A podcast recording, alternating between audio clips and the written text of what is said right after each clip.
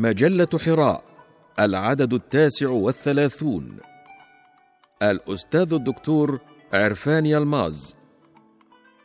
حكاية آكل النمل.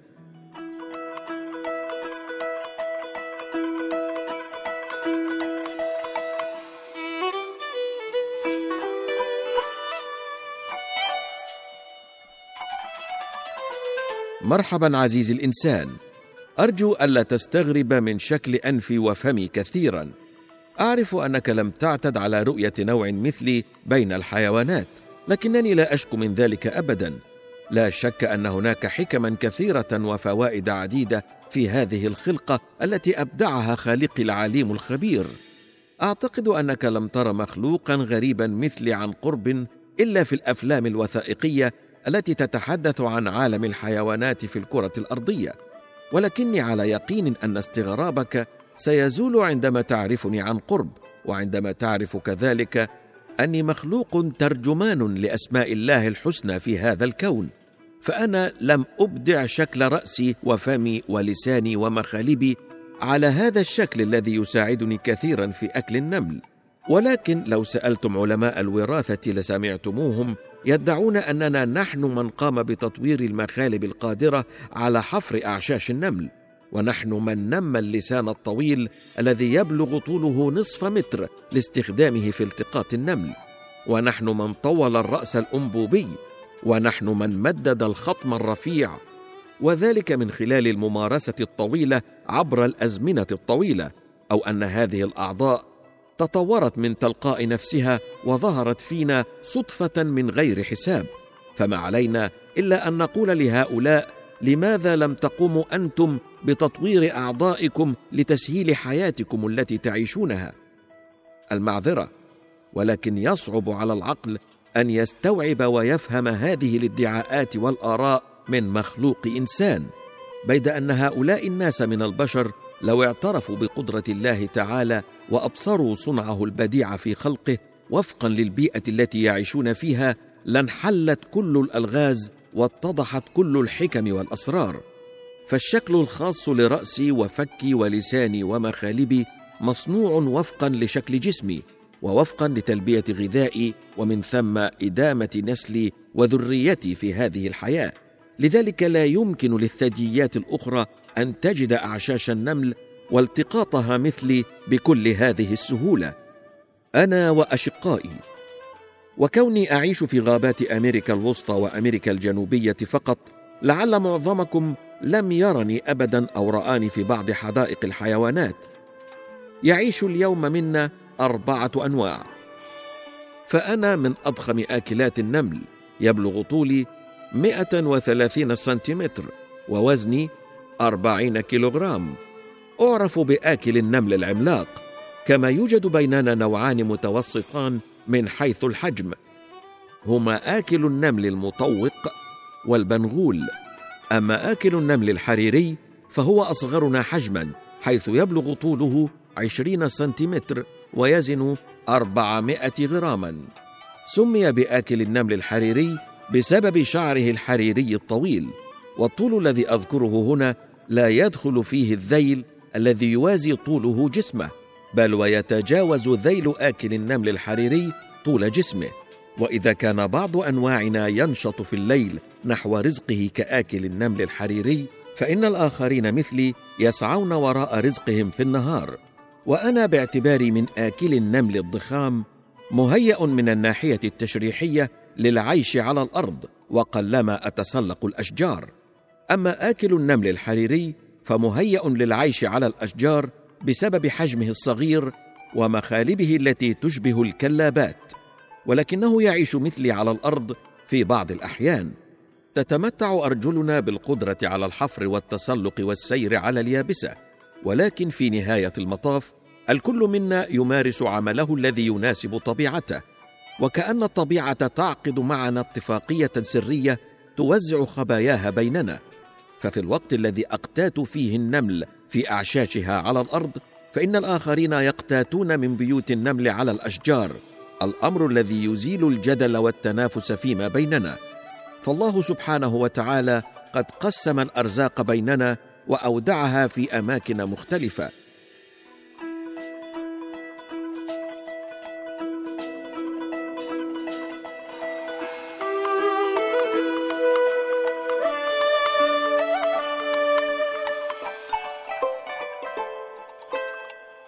يلقبنا علماء الأحياء باللاسنيات إيدنتاتا فجميع أنواعنا بلا أسنان. يتكون فمنا من فتحة بيضوية في نهاية أنفنا الطويل الرفيع ومن السهل أن تستوعبوا الحكمة من خلق رؤوسنا أنبوبية والتي يبلغ طولها ثلاثين سنتيمتر إذا ما عرفتم طريقة التغذية لدينا نحن آكل النمل. هذا وقد يشكل اللسان الرفيع المكور والطويل أهم أداة لفمي الخالي من الأسنان ولعل لساني هذا يشكل الرقم القياسي في الطول إذ يبلغ 61 سنتيمترا بينما يبلغ 40 سنتيمتر عند الأنواع الأخرى. يتميز اللسان عندنا بميزتين هامتين فالأولى أنه مغطى بأشواك صغيرة مدببة كأنها مبارد مائلة نحو الداخل تكسوها طبقة سميكة لزجة لاصقة من اللعاب. والثانية أنه على شكل صوت ويمكنني أن أخرجه وأدخله إلى فمي بسرعة تبلغ أكثر من 150 مرة في الدقيقة. وفي هذه الأثناء أولا أقلص عضلات المضغ باتجاه الوسط في نصف فك الأسفل ثم أكور فمي جيدا. وبينما تقلص عضلات الحنك في فمي أطراف مؤخرة عظم الفك السفلي ترتفع في الأمام لسد فمي وبحركة لساني هذه ترتفع طاقة الهضم لدي. أما العضلة التي تتحكم في حركة لساني فهي عضلة ستيرنوغلوسس المرتبطة بقاعدة صدري وإني أستطيع بلساني التقاط جميع النمل من داخل العش حتى وإن لم أرها بعيني.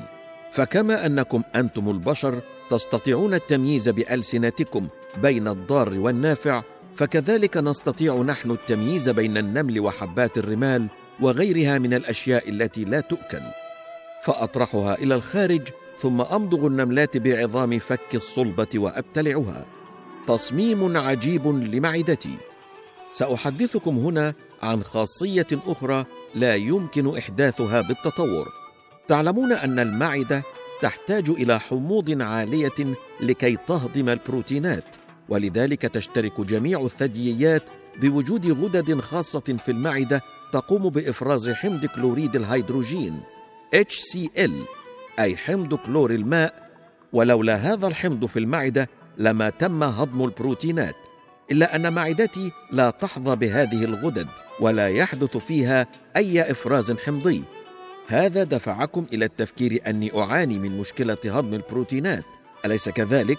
ولكن ربي بعلمه الواسع زود معشر النمل بحمض الفورميك للدفاع عن نفسها. الأمر الذي يغنيني عن الحاجة إلى إفراز الأحماض في معدتي وأسد حاجتي إلى الحمض من حمض الفورميك الموجود في النمل هذه. فكيف يعقل أن نفسر هذه الآلية الفسيولوجية العجيبة المتمتعة بغذاء خاص بنظرية التطور أو التكيف أو الاختيار. لقد منحني ربي قدرة التمييز بين أنواع النمل فأبتعد عن كبارها ذات الأفواه العريضة لأن قشرتها صلبة وفي رؤوسها أسلحة كيماوية مختلفة. لذلك ألفظ هذا النوع من النمل ذات الروائح الكريهة لكي لا تفسد طعم فمي وأبقى آكل عاملات النمل واليرقانات. ولكن عندما أقوم بجمع الطعام لا أنسى ابدا مراعاة التوازن البيئي الحياتي فلا أقضي على عشش النمل الذي أعثر عليه كاملا بل أنتقل من عش إلى آخر بعد وجبة لا تتجاوز 140 نملة. وهذه الكمية تشكل 0.5% من حاجتي اليومية إلى الغذاء. وبذلك أكون قد حافظت على العش من جانب ومن جانب آخر لبيت حاجتي من الغذاء قبل أن تنتبه علي عساكر النمل. أحتاج إلى ما يزيد عن 250 عشا من أجل تناول 35 ألف نملة كبيرة بطول 8 ملم يومياً.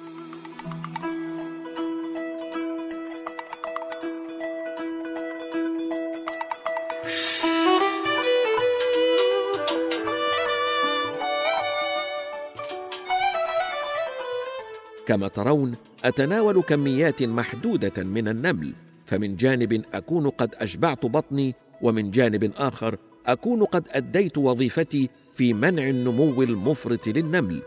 كان بإمكاني أن آكل كل النمل الموجود في الأعشاش مرة واحدة ولكن أعرف أن هذا سيؤدي إلى انقراض إمبراطوريات النمل خلال فترة قصيرة في كل منطقة أنزل فيها فأقعد حينئذ مذموما مدحورا. اتلوى وأتضور من الجوع فلكي لا أقع في حرج كهذا أكتفي كل يوم بالقليل من النمل من كل عش وأمنح فرصة النمو والتكاثر لهذه النمل لتعويض ما أكلته منها.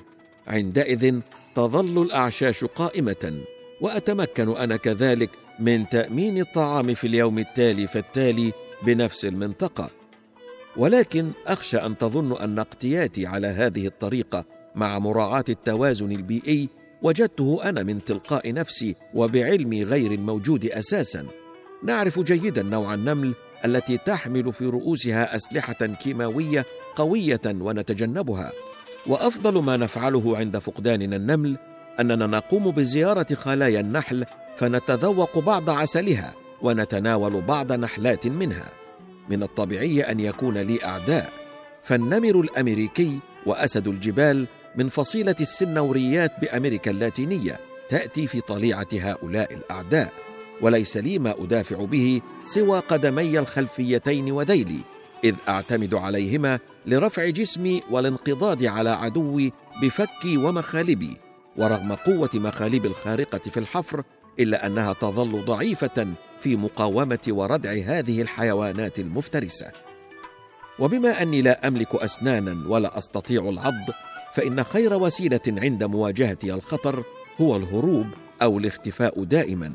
أما أخطر أعداء أشقائي الذين يعيشون على الأشجار هي البوم والنسر والشاهين. تتمتع يدي بخمسة أصابع وأرجلي بأربعة أو خمسة أصابع كما أني أملك أصابع صغيرة جدا مخفية تحت جلد اليد أيضا. ويختلف عدد الأظافر الطويلة في الأصابع التي أستخدمها في حفر التربة أو في إزالة القشور من جذوع الأشجار. فلي ثلاثة أظافر طويلة ولآكل النمل الحريري اثنان وللتاماندو أربع أظافر. هذه الأظافر أقوى وأسمك من الأظافر الأخرى لدينا. فتقوم أيدينا بذلك بدور آلة الحفر التي تنحني وتدور في كل الاتجاهات. حتى أن طول مخالب أنواعنا التي تتسلق الأشجار يصل إلى أربعين سنتيمتر حيث تستطيع من خلالها ومن خلال أذيالها الطويلة أن تتعلق بالأغصان وتتحرك بكل سهولة. أعتمد على حاسة الشم القوية في البحث عن أعشاش النمل وذلك لضعف بصري.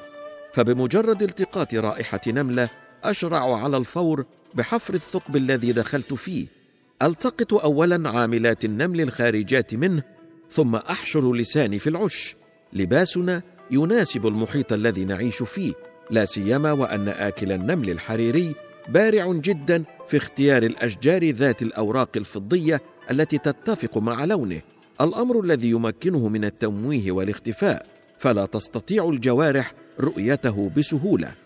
لا نملك أي قابليه في إصدار الأصوات. وليست لنا أصوات عدا بعض الأنين الذي تصدره الأمهات عند الولادة فنحن حيوانات صامتة كما أننا لا نحتاج الماء حيث تتميز أجسامنا باستخراج الماء من القوت المتناول ويتم بذلك سد الحاجة للماء بشكل أيضي. فهذه العملية تغنينا عن الحاجة إلى الماء دائما. تنتشر أعشاش النمل التي نمر عليها في اليوم الواحد على نصف كيلو متر مربع وربما ترتفع هذه المساحة إلى ثمانية آلاف وستة هكتارات إذا كانت الأعشاش قليلة.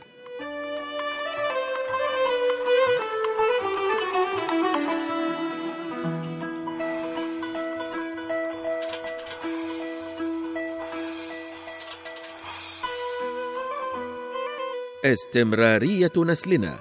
تجتمع الذكور والإناث للتكاثر في فصل الخريف إنها مرحلة تتم بتقدير إلهي. وبعد فترة الحمل التي تمتد إلى 190 يوما تلد الإناث مولودا واحدا في فصل الربيع كما تندر التوائم بيننا. تستند الأنثى أثناء الولادة على ذيلها الطري الناعم فتضع مولودها عليه. ويولد المولود مزودا بالمخالب ثم تقوم بإرضاعه ستة أشهر. هذا وقد تمتد صحبة الصغير لأمه في بعض الأحيان عامين يكون عندها قد بلغ ثم يبدأ البحث عن الأنثى رفيقة عمره. تقوم الأم بحمل صغيرها على الظهر في غالب الأحيان ولا تضعه إلا عندما تغدو باحثة عن رزقها. لا تتحمل إناثنا أعباء رعاية الصغار وحدها بل نحن الذكور أيضا نشاركها في هذه المهمة الهامة. أما آكلات النمل الحريرية فتقوم بتلقيم صغارها بعض الطعام نصف المهضوم من النمل في فترة الرضاع. إذا كانت صغارنا نحن آكل النمل العملاقه تشبهنا فإن صغار التاماندو لا تشبه أبويها بادئ الأمر إنما تدريجيا حيث يتغير لونها من البياض إلى السواد حتى يتحقق الشبه بينها وبين أبويها. ليس لنا مأوى خاصا نركن إليه بل نلجأ إلى ظلال الأشجار فنلتحف أذيالنا وننام ويلجأ التاماندو إلى نقرة في جذع شجرة ليستريح فيه كما يستريح آكل النمل الحريري على أغصان الأشجار إلا أنه لا يمكث في الشجرة الواحدة أكثر من يوم وهو أيضا يرعى مثلنا التوازن البيئي حينما يتناول النمل. نتمتع نحن وفصيلة التماندو بمهارة التعرف على إناثنا وصغارنا بفضل الرائحة القوية التي تصدرها غددها الشرجية. وقد تقوم غدد إفرازية في وجه آكل النمل الحريري بمثل هذه الوظيفة أيضا. كما أننا نستخدم رائحة لعابنا في التواصل فيما بيننا وفي تمييز الذين ينتمون إلى فصيلتنا كذلك. إن معدل الأيض في أجسامنا منخفض جدا. هذا ما يجعلنا نملك أقل معدل حراري جسمي 32 درجة فاصل سبعة بين الثدييات المشيمية. نحتاج إلى أربع إلى ثمان ساعات نشاط يومي لتأمين احتياجاتنا. تتمتع أنواعنا التي تعيش في المناطق الشمالية من القارة الأمريكية بلون واحد كاشف بعض الشيء بينما يغمق هذا اللون كلما اتجهنا صوب المناطق الجنوبية. هذا ويتفرع كل من الأنواع الأربعة إلى فروع عديدة تبعا لألوانها فالنوع الذي أنتسب إليه يتفرع إلى ثلاثة فروع والتاماندو المكسيكي إلى خمسة فروع وآكل النمل الحريري إلى سبعة فروع تبعا للأشجار والمناطق التي تعيش عليها. إن خطر الانقراض يسري علينا نحن أيضا فعلى الرغم من أن لحمي لا يصلح للأكل وجلدي ليس مرغوبا وليست له تجارة شائعة فإن بعض الناس يهوى مطاردتي وصيدي عبر الكلاب كنوع من الرياضة. ففي فنزويلا يسرق الناس صغارنا للتدجين ولكن أخطر تهديد نواجهه في الحقيقة هو تخريب البيئة والمحيط الذي نعيش في كنفه. فالنفايات الكيماوية والسمادات الزراعية تلوث الأتربة والمياه فتتخرب أعشاش النمل وتنحسر مناطقها وتقل أعدادها فيتهدد قوتنا ويتهدد وجودنا. أيها الإنسان حاولت أن أعرض لك جماليات وبديعيات صانعي الذي أوجدني من العدم وجهزني بأجهزة يعجز العقل عن استيعابها وإدراكها. فأعتذر إن بدر مني خطا أو إن جاوزت حدي في كلمة أو تفسير. فطلبي منكم أنا المسكين أن ترحمونا وترحموا المخلوقات الضعيفة العاجزة الأخرى وأن تحافظوا على الطبيعة ولا تفسدوا توازنها وجمالها المتكامل المتناغم فإن الحياة تكفينا وتكفيكم. عفوا رأيت نملة تدخل الثقب فعلي الإسراع لأعثر عليها.